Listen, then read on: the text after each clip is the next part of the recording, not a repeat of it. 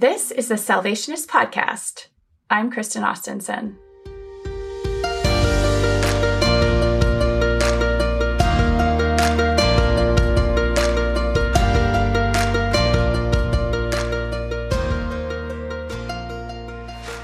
How did you end up at the Salvation Army? You can ask any Salvationist that question, and you're always going to get an interesting answer. Maricarmen Raudales is no exception. She's a soldier at Montreal Citadel, where she's involved with multiple ministries, and she's the executive director at L'Abri d'Espoir, the Salvation Army shelter for women and families in Montreal. In everything she does, her passion for ministry, for giving hope, for living the gospel is clear. So, how did Mary Carmen connect with the Army? Like so many of us, first through music, and then through the mission. Maricarmen. Thank you for being with us today on the Salvationist Podcast. Thank you for having me. Yeah. So, to start us off, can you tell me a little bit about yourself and your background? Well, I am originally from Honduras. Uh, for those who don't know where that is, that is two countries south of Mexico, um, and it's it's a very poor country, uh, one of the poorest in Latin America. And so I was born into a middle class family but I had parents who were really involved in, in in helping in the community as leaders, as volunteers in various areas. So I grew up giving a lot to my community. I studied French at the Alliance Française in high school. So when it came time to go to university, somebody told me about Montreal and about McGill, and there I was yeah. at 18 at McGill University in Montreal. I loved it. It was really great years that I spent here. Um, and um, and then I left because I had to my you know my program my my bachelor's finished and um and I went home. I did I did I did because I studied um communications and Latin American studies so I was working when I get back in community uh, work. I was working with street children then within the area of human rights children's rights. I worked for the United Nations peacekeeping missions and yeah and from there I decided to go for a master's degree and I got a scholarship to go to Syracuse for international relations and public administration. Hmm. And after that, I'm like, what do I do? So I thought, well, I'm not apart from Canada again in Syracuse. so I, I applied for immigrant status and I got it. I thought awesome. I was going to be here only for a few years, but I met my husband, had kids, and here I am 27 years later, still in Montreal, still in Canada. and loving it. Yeah, wonderful. Yeah, that's great. Um, can you tell me a little bit about how you became a Christian, a little bit about your faith journey? I didn't grow up in a Christian home. Uh, my family was nominally Catholic, as were most people that I knew in Honduras growing up. But I mm-hmm. had my mother's sister. She was a loving faith warrior who was always witnessing to me for since uh, for years and years since I was in high school, um, you know, a teenager. And unfortunately, I gave one step forward, two steps back. I got close to my faith. I never made a real commitment until mm-hmm. I had children when I mm. had children, it became very real to me that I couldn't, that I needed to make a decision that spirituality had to be an important part of my life and a, an anchor for me and my children in Canada, and that we need, I needed to sort of really search for God and commit commit to that. And so that became hmm. the time when I said, "This is mm-hmm, it." mm-hmm. Yeah. And can you tell me a bit about how you ended up at the Salvation Army? Uh, well, I, am one of those people who'd never heard about the Salvation Army. I knew they did good work, but I didn't. I, I know the thrift stores, but I didn't know it was a church. Right, one of those. Mm-hmm. but when my kids were in school in grade school, there's a law in Quebec that forces you to put your kids in French school, and that kind of frustrated me. At the school, there was a lot of I found experiences of immorality, just things that I thought were just I wasn't comfortable with, and that made me want to homeschool. So I homeschooled for three years. My I have three children, so my two eldest girls, I did grade one, two, and three, grade four, five, and six. So I did the whole elementary school in three years. And but my husband wasn't very much on board, so he said no. He wanted them to go back to the school system. So when I put my eldest back, she went into high school, and there was no music program, and she had become very taken by the trumpet. So it was music that drew me to the hmm. Salvation Army. I was looking for uh, someone to teach her trumpet, and I just happened upon this family hmm. in my neighborhood, just like that, who, who told me that they were the kids were getting trumpet, were uh, you know going to the Salvation Army church, and that they were having the lessons there. And so I called. I was accepted very generously because I wasn't a member of the church. And when I went, because of my background in, in, in the helping areas and that the mission, the motto, that you know, the commitment to um, sharing the gospel and responding to human needs. You know, what is heart to heart to God and hand to man was just whew, exactly me.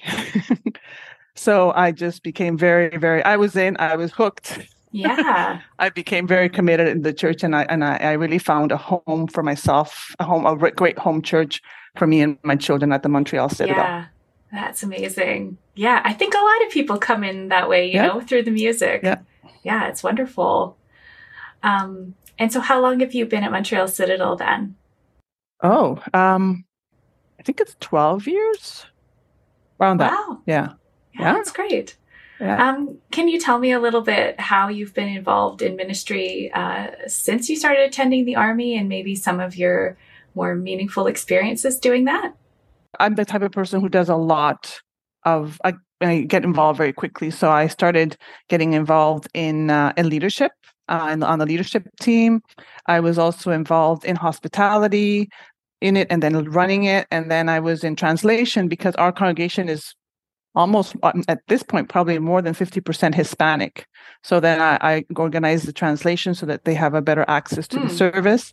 And um and then and, and for the last several years i've been running i've been responsible for the youth ministry sunday school uh, youth group that kind of thing so uh, yeah and at the, in the program committee to sort of be involved but it, essentially i just do a little bit of whatever's needed when it's needed one of the things that i really enjoy that i had the privilege to be one of the five salvationists from canada that participated in the rio 2016 international sports Mm. mission uh, that during the summer olympics in rio de janeiro brazil so it was only five of us. There was people from the U.S., from Europe, uh, from Australia, and we were there for a week.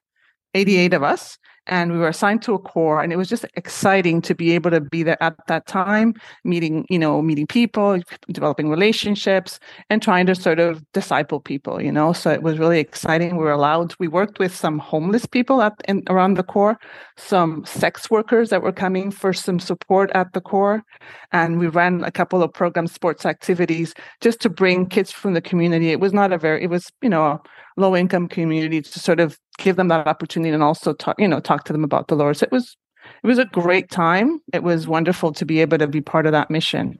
hmm Yeah, I'm sure. Is there anything from that mission that kind of stands out for you in particular? Well, it's always that sense of the army, that commonality, that common thread, whether you're from Norway, from Brazil, we're all kind of facing similar similar challenges, people who need the Lord, people who have great needs, and just how it presents itself differently, but we're all in that fight together.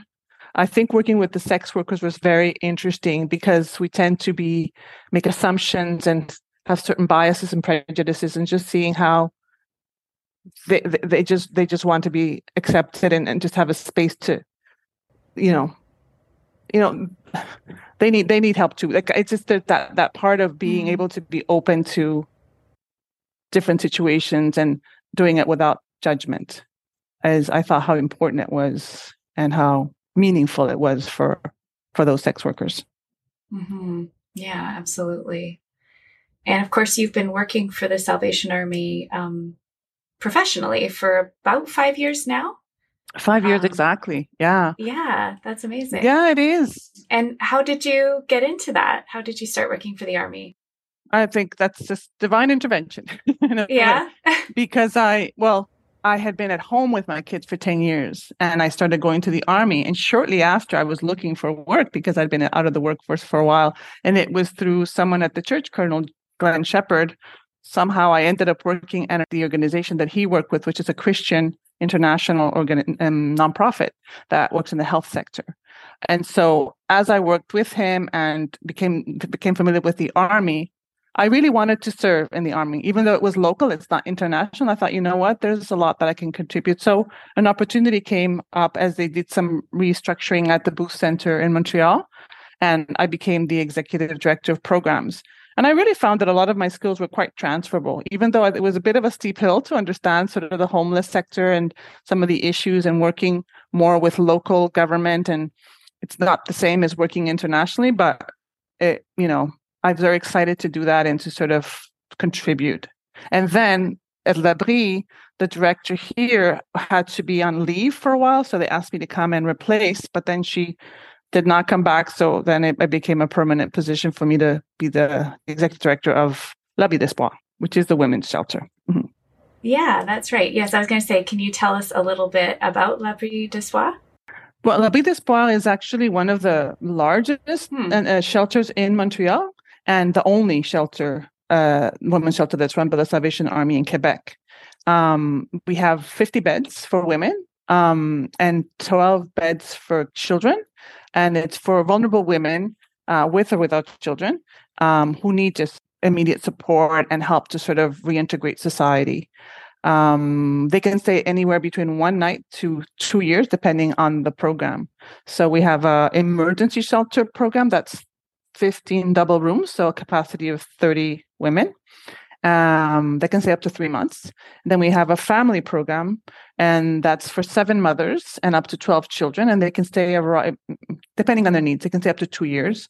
And then we have a third floor, which is the uh, transitional housing program. That's for 13 women that can stay up to two years. So it's really a variety of services. Mm. We have a variety of clientele. We're not focused on any single one. So it could be conjugal violence, it could be uh, mental health, it could be just lack of employment, it could be a lot of immigration issues lately. Mm. Um, so, and then we just, uh, you know, adjust to what their needs are and help them and support them to sort of uh, move forward as a, at their rate and at their pace and however they, they, they feel capable of doing. Mm-hmm, mm-hmm. Um, and as executive director, what would you say your vision is for Le L'Abri d'Espoir and what are your hopes for the women who come here?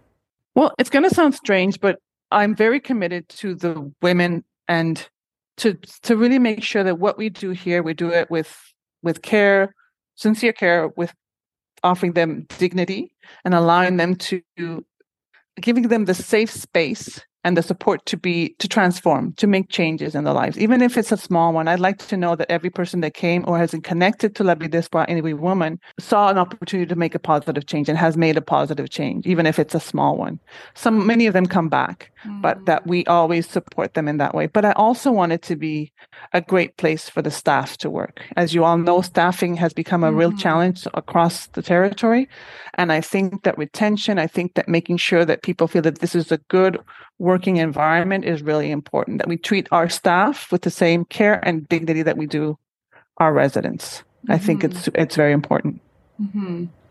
can you think of a recent example that really demonstrates the impact that the army is making at L'Abri d'Espoir yeah i mean uh, this is what we live for I, I think i since i've been here i've had several women come up to me and tell me their story of how a woman who was a victim of conjugal violence when she came from Iran. And she was just destroyed. She was unable to pick up the phone and, and make calls for herself. And after a year and a half, she got a driver's license. She was able to get a job. She got an apartment. To us, it made us almost eh, cry to see how wonderful that was. That was from a young person. And we saw an, an older woman who was from Germany, a psychologist by training, who again had sort of come come upon some bad times and could have could never have imagined going to a shelter. It was like unimaginable to her. But her social worker said, "No, go. You're better off there than on your friend's couch because they're going to support you and help you." She again was like, "I wish I could tell the world that." If you have an issue, come to a shelter because you'll get the support. You'll never get the support if you just stay in your corner. Yeah. You know, you need to be able to guide it, be pointed to the right resources. So knowing that the eye-opening experience for them and to say, there is help. I don't have yeah. to go through this alone. I think it's just extremely meaningful and just rewarding. Yeah, absolutely. I can see that for sure. Um, and of course, at the Inspire conference last year, you were one of the recipients of a uh, COVID 19 Excellence Award. Um, how did that feel for you to be recognized in that way? I was surprised. I, I didn't expect yeah. it. We're like, what? but it's funny because the, that period was so intense, and everybody who works in social service understands it. It was intense. We were just going a day by day. In our case, I was at the Booth Center time at the time. We had an outbreak, and public health just landed and required that we make major changes lots of protocols and systems that we just didn't know. It was just new to us. But we adjusted, we adapted, we did what we had to do because we really wanted to protect those close to 200 men that were there, some of them with significant mental health issues that we said they're very vulnerable. We have to make sure that we protect them. And so we did it. It just we just did what we had to do. It was, you know, long hours. It was doing things that we're not used to doing, serving meals at the door. It was just complete uh it was very intense. And uh but public health recognized this as well for all that we did in that very short because it was the beginning of COVID that we had that outbreak. And we were able to keep up those systems so that we didn't have another outbreak until maybe I think recently. But I think so it was it was good and it was I think not just for me, but across the territory, all the people that were recognized at the Aspire conference, I think it was a time to sort of look back because a lot of us haven't even had time to look back. We just keep going. Right. So to say, you know what, that was amazing, whether it was in Newfoundland or if it was in BC or in Quebec, we all made an important contribution. We all committed to um, being there for the people that we serve and going the extra mile for them. And that was a time where we really had to step up and do it. Um, our families were scared sometimes, you know, we were the ones that were still coming in and being exposed, not being able to work yeah. from home. And we were, I think at the end, we were all glad to do it. We were all satisfied with what we were able to do to keep people safe so it's really worthwhile. I think I think it's important that that we we're, we're seen. You know, sometimes we think we're not really seen. It's just we just do do do do do. But you know, it's nice when the army says, you know what, we see you, and we value you and what you've done and your team. Because yeah. clearly, it's not just me. It's it's a team effort, and so that was that was that felt good. Absolutely. No, I mean our our frontline folks did an absolutely phenomenal job. I mean, you do a phenomenal job every day but especially during the pandemic, like it was just such a challenging time for everyone. And as you said, you couldn't work from home. So thank you. Thank you to you and everybody on your team for, for just doing that.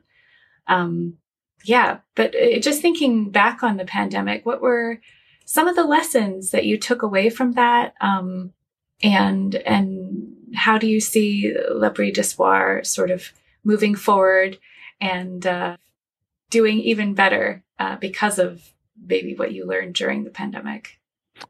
Well, I think that one of the things is that staffing is so important. Uh, oddly enough, what I learned is that our staff are just as vulnerable as the residents. Um, we realized that we were asking a lot of each of each other, of everyone, and that we needed to take care of each other too. Um, everybody lives these experiences very differently. Everybody had to go home to certain situations, whether they had vulnerable elderly parents or people in their lives. And I think that that team uh, work that we were asking, we were doing, we really had to sort of also sort of see how you guys doing? Um, how how are you feeling? Do you need a break? Can you know because, uh, and of course, this is magnified if you look at the at the at the public health system but even within the shelter system, I think that um, I think that we have to really always look at our own people and take care of them so that they can take care of others properly. Uh, oddly, that was a lesson for me, um, and also that um, enforcing protocols is not always easy. I think you have to. It takes a while. It's there's a lot of discipline required to sort of be very strict about certain things, um, and um, and the, and and the, and the comfort levels of each individual. We lived it all very differently, and I think we had to be respectful of all of that, and within our team, and even with the people that we served. So I think that was a big lesson for me to sort of be sensitive to people's uh, experience with in a crisis situation and to support and take care of them. Mm-hmm. Absolutely. And at your home corps, in a similar way, how do you see the corps sort of emerging from that time? Hmm. I think what we're finding is a lot of in Citadel, we get a lot of people coming through family services. Um, so a lot of immigrant families, a lot. So that the adaptation that's required is that immigrant families have different needs. They still don't understand the system. They still don't understand. They don't speak the language. So it requires for us to sort of try to find people who can speak various languages that we can adapt that we can um, be inclusive despite that i think we're still trying to do a little bit more outreach to be more available in the community and continuing to offer online services. I think that's been good because some people you have the shut-ins, you have different people who who can continue to benefit from being a part of the of the of the church without necessarily always physically being there if they cannot. I think that's been a positive coming out of out of uh, out of COVID of the pandemic. But yeah, change, new new people, different people, yeah, and a church that needs to sort of be the church that it needs to be for those mm-hmm. people, mm-hmm. right? Yeah, absolutely. And thinking about you know starting fresh, doing new things I'm wondering what inspires you about the Salvation Army right now. Um, where do you see opportunities for growth in new life? Well, I'm really excited with in the last two, three years, maybe five. I can't really say say exactly just how there's been positive changes. I think there's been a commitment to new technology, innovation, um, um, renewal. I find a lot of opportunities for professional development for staff, online training, um, you know, new systems, um, which whether for us as work tools, like whether it's for HR or or what have you, and I uh, client management, that kind of thing that's coming. I think those are all tools that are we're excited about as we work because we want to be more efficient. We know that we can um, we can do more, and the fact that there's that opportunity, that that encouragement to try new things you know i think that i feel in the air there's that sense of try new things get out there be innovative develop partnerships do things in new ways you know? We're trying to be a more although it's a large organization it's a big ship to move but encouraging that its various pieces take on new projects. So i do think that there's possibilities. The more especially in my case i see it that the more we start partnerships that we work with others the more that we see um, creative opportunities to do things better and to bring more resources to the women that we serve. Mm, yeah, and of course that's part of the uh, new vision, right? Being yeah. an innovative partner. Yeah. Um, and uh, speaking of innovation, I know that L'Abri d'Espoir is uh, going to be starting up a new innovation grant program quite soon. Can you tell me a little bit about that?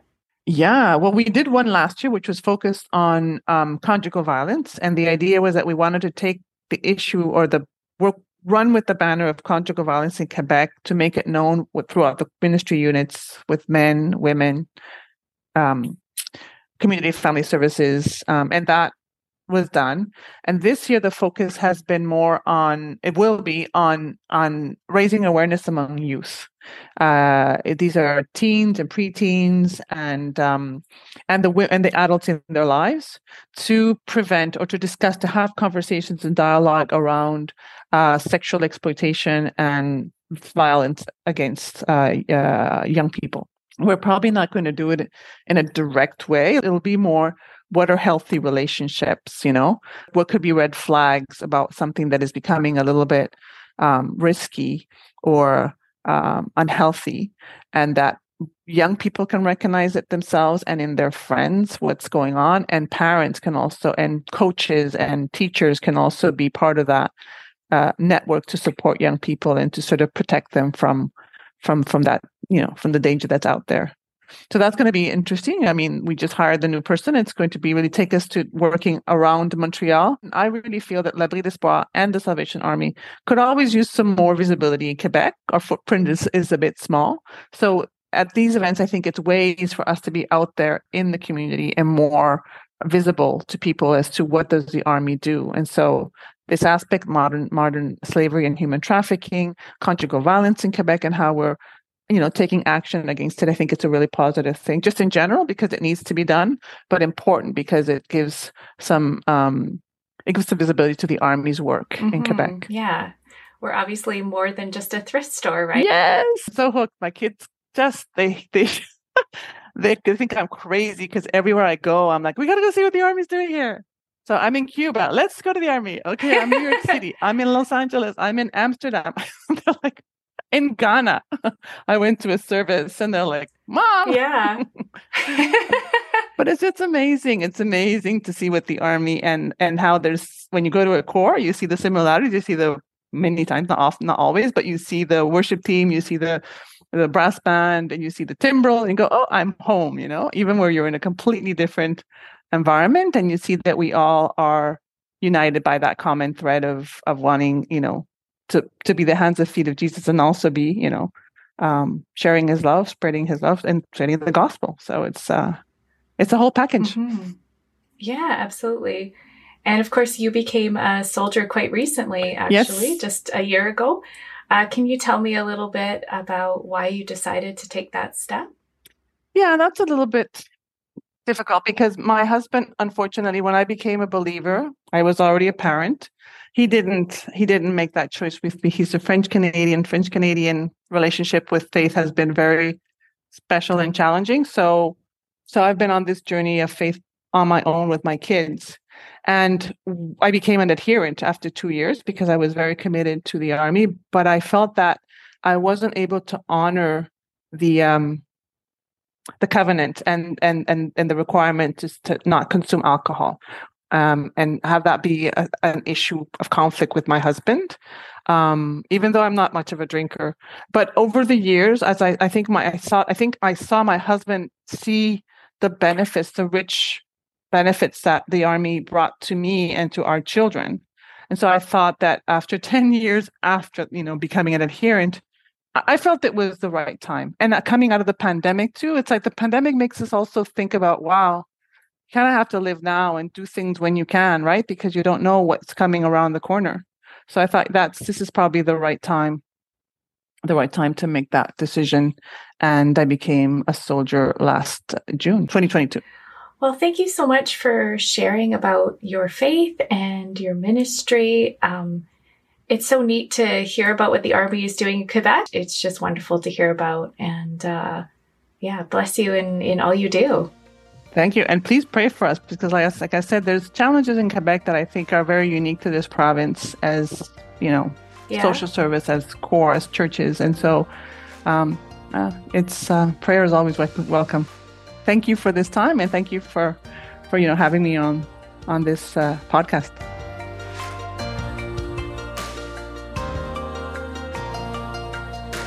Thanks for joining us for another episode of the Salvationist Podcast. For more episodes, visit salvationist.ca slash podcast.